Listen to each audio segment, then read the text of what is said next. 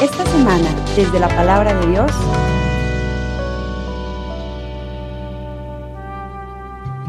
En aquel tiempo, Jesús dijo a sus discípulos, Ustedes han oído que se dijo, ojo por ojo, diente por diente. Pero yo les digo que no hagan resistencia al hombre malo. Si alguno te golpea en la mejilla derecha, preséntale también la izquierda. Al que te quiera demandar en juicio para quitarte la túnica, cédele también el manto. Si alguno te obliga a caminar mil pasos en su servicio, camina con él dos mil. Al que te pide, dale, y al que quiere que le prestes, no le vuelvas la espalda. Han oído ustedes que se dijo, ama a tu prójimo y odia a tu enemigo. Yo en cambio les digo, amen a sus enemigos Hagan el bien a los que los odian y rueguen por los que los persiguen y calumnian, para que sean hijos de su Padre Celestial, que hace salir su sol sobre buenos y malos, y manda su lluvia sobre los justos y los injustos.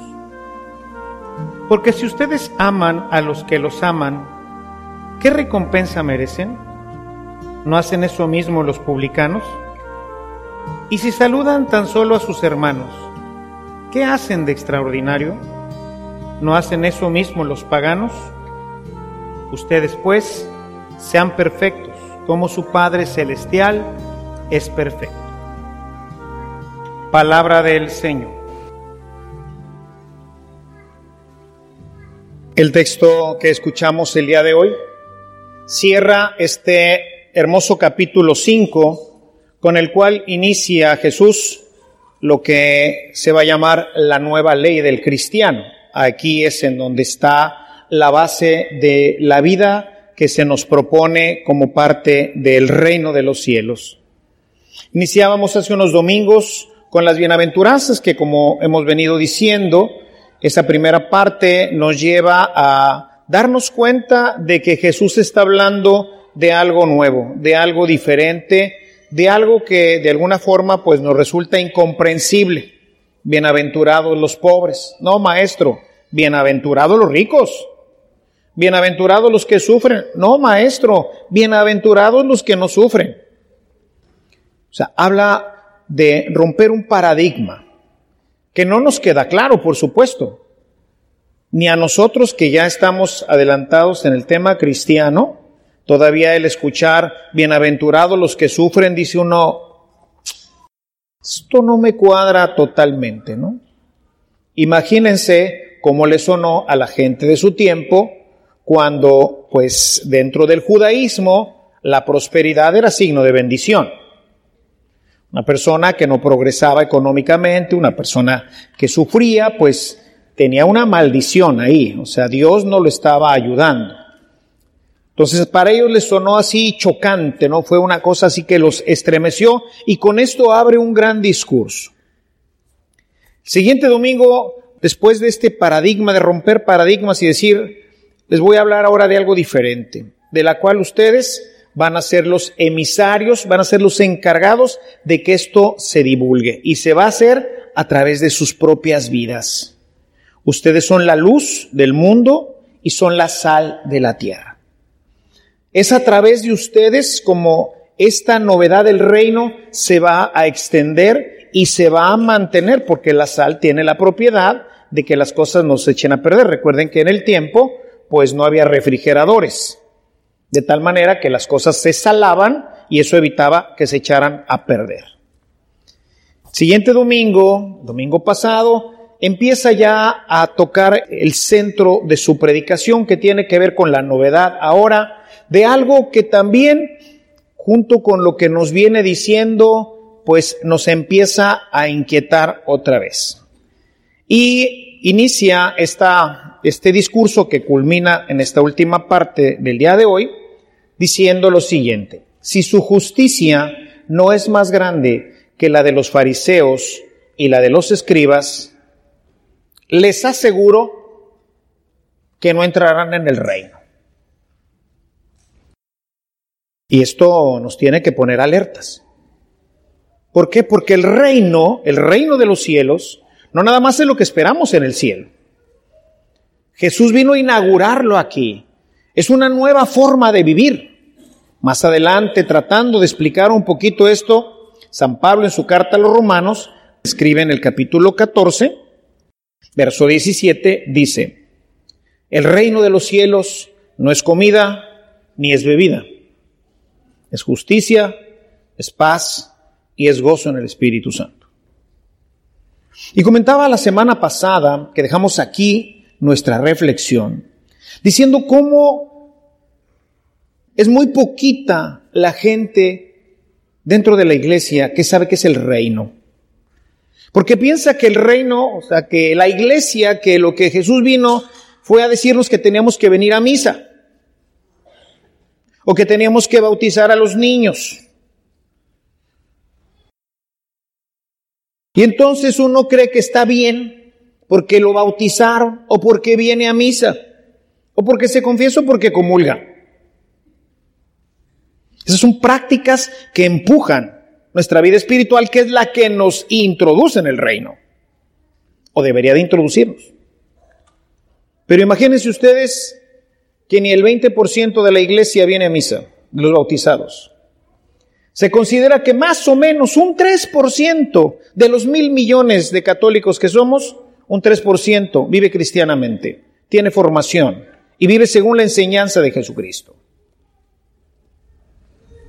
Y es una pena que no conozcan el reino. Esa paz, esa alegría, ese gozo que luego los jóvenes andan buscando en la droga, o en el alcohol, o en el sexo. Que los adultos andan buscando en el wealthy, en tener más casas, más carros, más modernos, en pasársela bien. Es una tristeza que no se den cuenta que es algo que Dios produce en el corazón. De tal suerte que no necesitamos ni droga, ni alcohol, ni sexo, ni dinero. Para estar bien, para estar feliz, para estar gozosos. Si su justicia no es mayor que la de los fariseos. El fariseo se conformaba con ir a misa. Bueno, al templo en aquel tiempo. Era gente cumplidora de las normas. Hasta ahí. Jesús ahora va a levantar la canasta. Y nos habla la semana pasada del adulterio.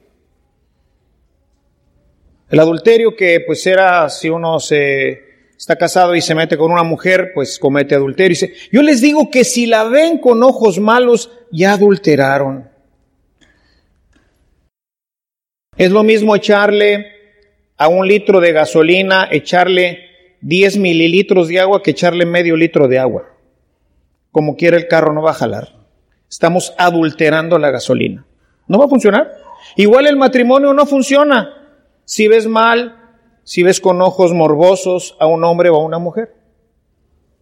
Y desde ahí empieza a avanzar en situaciones que ahora tienen que ver en el Evangelio de hoy con la caridad, con el amor a los demás y dices, ¿cómo voy a amar a mi enemigo?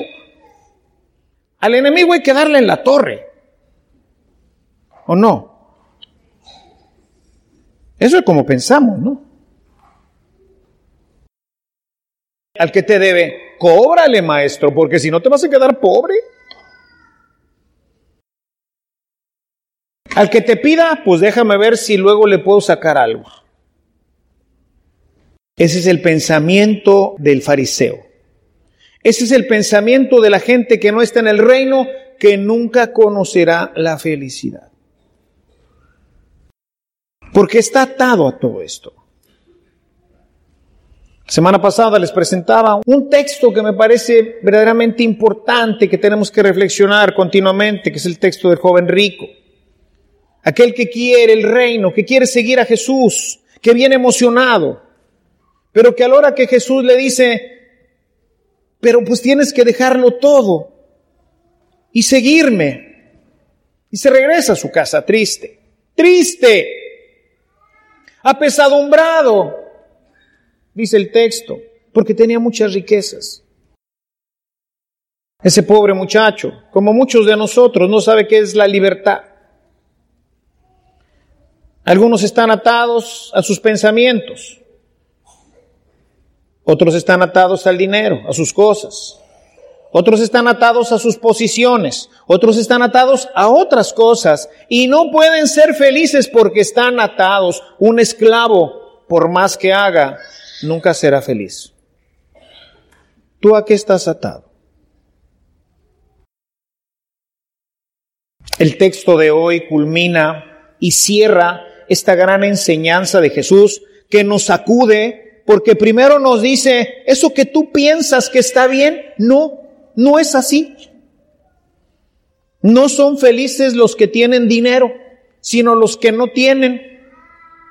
No son felices los que hoy se la pasan muy bien porque luego van a llorar. Hay algo más. Pero para eso tienes que ser diferente.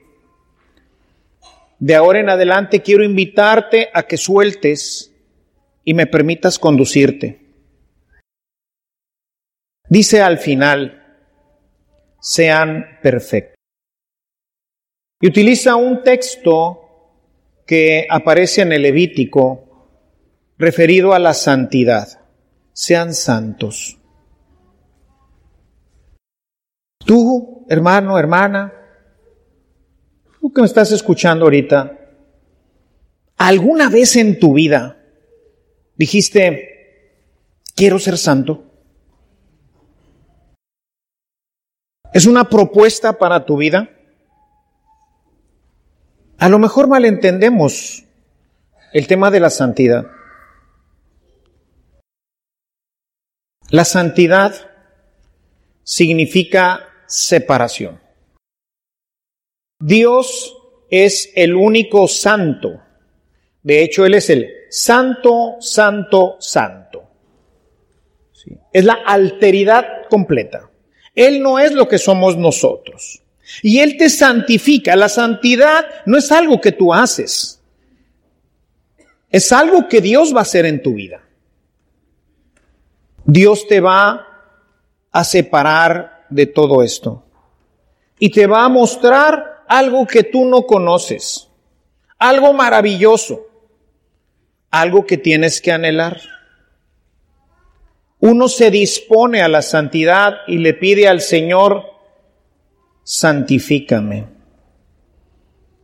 Eres tú, Señor, y solamente tú el que va a poder lograr que yo ame a mis enemigos.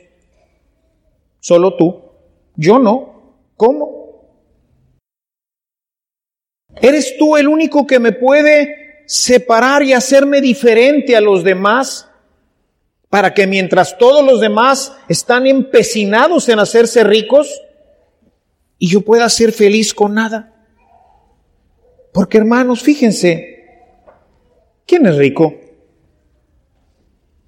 Probablemente hace unos años, pues no tenías lo que tienes ahorita. A lo mejor no tenías automóvil o casa y ahorita tienes. Pero dime si no es cierto que quisieras otro y otro automóvil y otro pantalón y otra blusa y otros zapatos. ¿Cuándo te llenas? ¿Cuándo nos llenamos? El corazón del hombre, hermanos, no se llena más que con Dios, porque es, está hecho por Él, para Él. Dice San Agustín, nos hiciste para ti, Señor, y nuestro corazón permanece inquieto hasta que no repose en ti. ¿Con qué te llenas? ¿Cuántas casas? ¿Cuántos automóviles? ¿Cuántos pantalones? ¿Cuántas blusas? ¿Cuántos viajes? ¿Cuánto dinero? ¿Con qué te llenas? Con nada te llenas. Yo lo veo, hermanos. Con nada nos llenamos.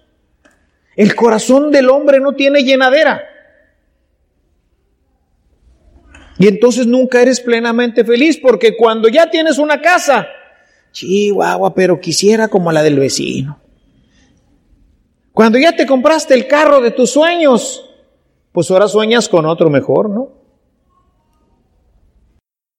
Ya me compré un Tesla. Pero tiene que haber algo más, ¿no? ¿O no es así? Sean perfectos, sean santos. Esa es la aspiración. El problema y el texto que tomamos hoy de la perfección, cuando hablamos de perfección hablamos de ejercicio, hablamos de un camino. Queremos ser perfectos, tenemos que ejercitarnos.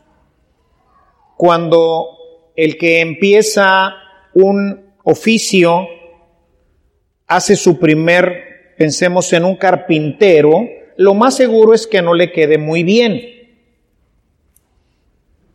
Pero luego ajusta, practica y le va quedando mejor, y luego mejor, y luego mejor, y luego mejor, y pues la perfección nadie la puede alcanzar, porque siempre hay algo más, ¿no? Siempre lo podré hacer mejor, un poquito. Cada vez, obviamente, pues lo que puedo mejorar es muy poquito, pero ese poquito me hace diferente al otro. Santo, diferente. ¿En qué soy diferente? Soy diferente en que, pues, yo sí amo a mis enemigos mientras que él no. Y como él no, entonces cuando ve a su enemigo le entra la muina, el coraje, recuerda aquello que le hizo y lo quiere otra vez matar. Y no es feliz. Entonces ahora empieza a entender, bienaventurados los pobres, y chispas, y cierto. Porque me angustia no tener lo que quisiera tener porque me angustia el poderle dar en la torre al otro, porque me angustia el no poder tener esa mujer que me llena los ojos, porque me angustia y me angustia y me angustia y nunca soy feliz plenamente. ¿Podemos nosotros ser felices? No, no podemos nosotros. Por eso el proyecto de Dios no consiste nada más en que Jesús nos viene a decir, échenle ganas, se no anden viendo mujeres ahí o hombres ahí con malos ojos. O realmente quiero decirles que el feliz es el pobre. ¿Y cómo le hago? No, ya, ya te agarras, ¿verdad? O ama a tu enemigo. Señor, ¿cómo? Si lo quiero ahorita estrangular al canijo, se llevó no sé qué. No puedo. Entonces el proyecto de él no consistió nada más en la predicación. San Mateo va calentando el asunto y lo irá haciendo durante los próximos dos capítulos para luego culminar con la muerte y resurrección de Jesús y la venida del Espíritu Santo, el santificador. Es el único que nos puede hacer santos. Es el único que puede cambiar mi mente, mi corazón y llevarme a vivir algo que quizás no conozco una paz, una alegría, una armonía interior que solamente los santos conocen. Y el santo entonces no es San Francisco, ni Santa Brígida, ni nuestra Madre Santísima. Los santos son los que se dejan llenar de Dios, como ellos. Los que han deseado ser santos. Señor, lléname, tómame, condúceme, cámbiame, porque quiero ser feliz. Quiero ser bienaventurado. La palabra bienaventurado en griego macario es feliz. Felices los pobres. ¿Sí? Vean a Francisco de Asís. Felicísimo. Dios toma nuestra vida, nuestra mente y nuestro corazón y nos lleva a pensar cosas increíbles. Yo fui uno de ellos. Yo pensaba distinto. Cuando la gente empieza su proceso de santificación, los que están al lado dicen, ¿qué le pasó? Yo me vestía nada más con Yves Saint Laurent. Era mi marca. ¿Y cuándo te llenas? Pero un día empecé a pensar, ¿por qué no soy santo? ¿Por qué no empiezo a trabajar en mi santidad y me digo a mí mismo, quiero ser santo? Y pregunté qué tengo que hacer. Y me dijeron, tienes que morir. ¿Se me tengo que morir? ¿Me suicido o qué? No, no, no, no. Tienes que morir a ti mismo. Tienes que dejar que Dios tome control de tu vida. ¿Y cómo le hago? Y me empezó a acompañar este hermano y me enseñó a orar. Y empecé a leer la escritura y a tratar, dentro de lo que podía, vivir lo que decía. Hice una confesión completa de mi vida. Me arrepentí de todos mis pecados. Y empezó a pasar el tiempo. Y la gente, pasando por mis papás, me decían, ¿qué te pasa? ¿Qué te pasó? Empecé a trabajar para Caritas, vendí mi Mustang, compré una camioneta para llevar a los enfermos. Mi papá decía, este ya se les zafó un tornillo. Y empecé a ser feliz, hermanos. Sin ataduras. Empecé a ser feliz. Empezó a crecer un gozo en mi corazón que no conocía. Cuando oraba, algo llenaba completamente mi vida, mi corazón, mis espacios. ¿Y qué creen? Dios empezó a ser importante en mi vida. No nada más el Dios del domingo, sino era el Dios de cada minuto, de cada instante. Cambió mi vocabulario, mis aspiraciones. Eso no quiere decir que de todos los que entramos en aquel entonces a esta etapa de conocer al Señor, fui el único sacerdote, todos los demás siguieron e hicieron matrimonios que creen santos y son felices.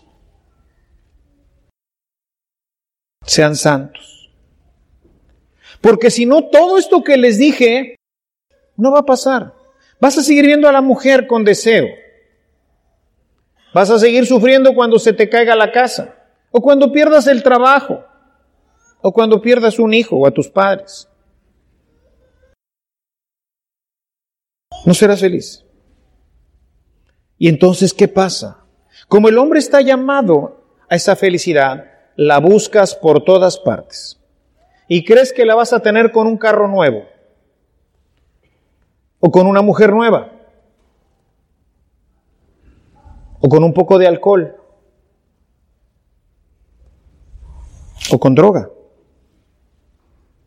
Y no. Detrás de todo eso solamente hay oscuridad y muerte.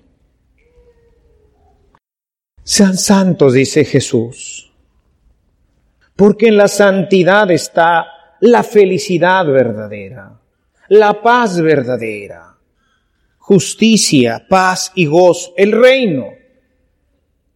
La santidad es la vida del reino, es la vida de los macarios, es la vida de los felices. Y entonces toda la escritura, sobre todo esta parte, estos tres capítulos, todavía seguiremos avanzando, pero pues ya será hasta después de la cuaresma, este es el último domingo antes de la cuaresma en este ciclo. Seguiremos avanzando en el capítulo 6 y 7. Y quien no entra aquí no va a entender nada Dice en el capítulo 6, ¿no vales más tú que un pájaro?